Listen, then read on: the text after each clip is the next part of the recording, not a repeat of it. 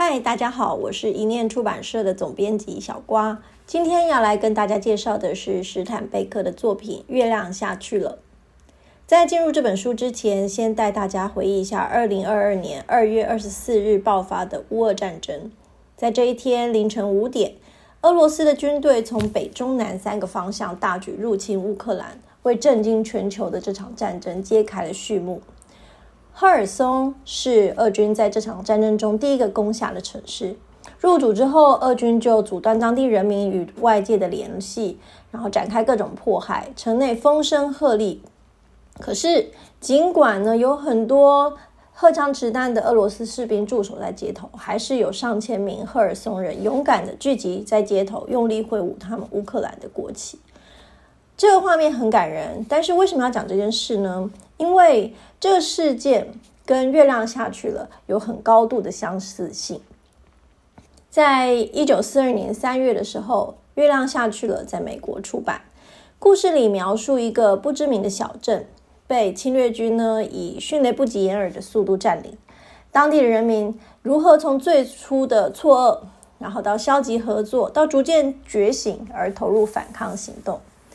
史坦贝克透过故事里面这个代表民主的欧登镇长，还有为集权服务的这个侵略军指挥官兰斯上校，还有小镇里的叛徒科雷尔和天真的侵略军年轻士官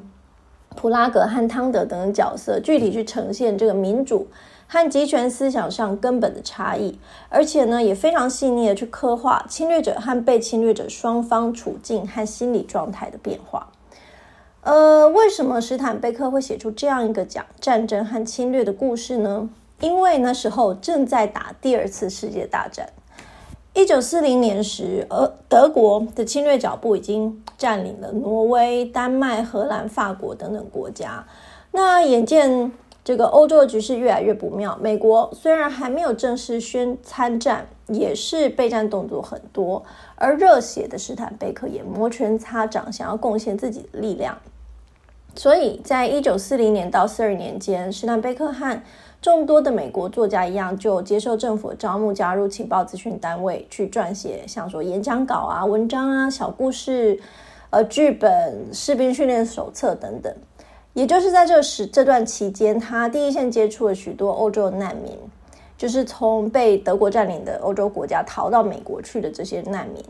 那他听了很多这占领区的故事，像说人民怎么跟侵略军之间的互动，还有反抗地下组织又如何运作等等。所以史坦贝克从这里面得到很多灵感，就提笔写下了《月亮下去了》这个故事，希望呢能够用这个故事去激励欧洲的士气，然后鼓励国际社会加强援助欧洲的反抗组织，大家一起来合力守护民主。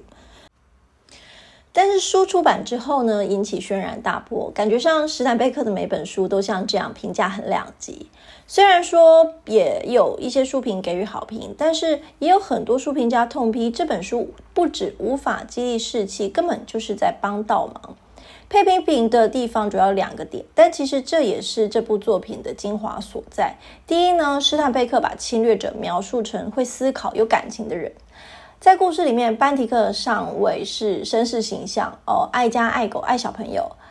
汤达中尉是乳臭未干，会为了心仪对象死去活来的大学生。呃，这些描述与当时所有的战争文宣都不一样，因为当时战争文宣就是把德军纳粹描述成没血没泪的妖魔鬼怪，就只有史坦贝克敢说他们通情达理有人性，这实在是呃太偏离事实了吧？那。读到的，就是被纳粹占领的那些人民，要是读到了，他们会作何感想？这是第一个批评。第二批评是，这斯坦贝克里面，他们认为说，哎，斯坦贝克你未免把这个太天真了吧，写的好像人民光靠民主理想就可以战胜集权侵略一样。就有一个书评人叫做费迪南，他说，呃，这里面讲的这个高贵情操，其实对我们根本一点帮助都没有。真正有帮助的是丘吉尔先生所。说的呃苦干实干流血流汗这样，不过呢，这些远在天边的美国人把他骂个半死，但是其实欧洲各国的地下反抗组织却冒死在翻译、印制和散播这本书。先来说说挪威，对月亮下去了最有认同感的国家是挪威，因为故事里面提到的闪电式攻击占领，还有这个冬季的严寒，还有短日照和崎岖的山势等等，都让人强烈联想到挪威。而且故事里面有一个内奸的角色克雷尔，完全就是挪威叛徒奎斯林的翻版。史坦贝克呢，将挪威的苦难写成故事，令挪威人非常感动，感觉自己没有被世人给遗忘。就有一个挪威书评家说，这个书写出了我们所有人的感受，解释了很多事情。你会明白是什么给我们勇气去对抗强权。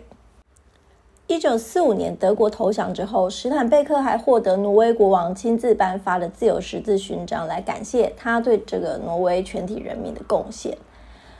月亮下去》这本书也出现在丹麦、法国、荷兰、意大利。还有，它在中国呢，也被拿来激励人民，呃，来抵抗日本侵略。后续在其他的 podcast 里面，我会一一介绍这个各个国家呢是如何的来回应《月亮下去的》这本书。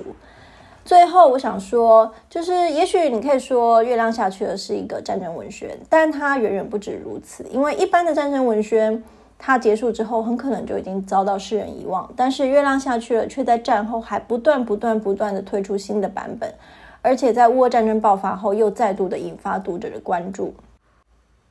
它见证了二战期间数百万人以性命对抗极权侵略、争取自由的努力，具体呈现了民主社会的强大韧性。对受战争阴影笼罩的现今社会来说，这无疑是一部很值得一读的经典哦。介绍给大家，我们下次见喽，拜拜。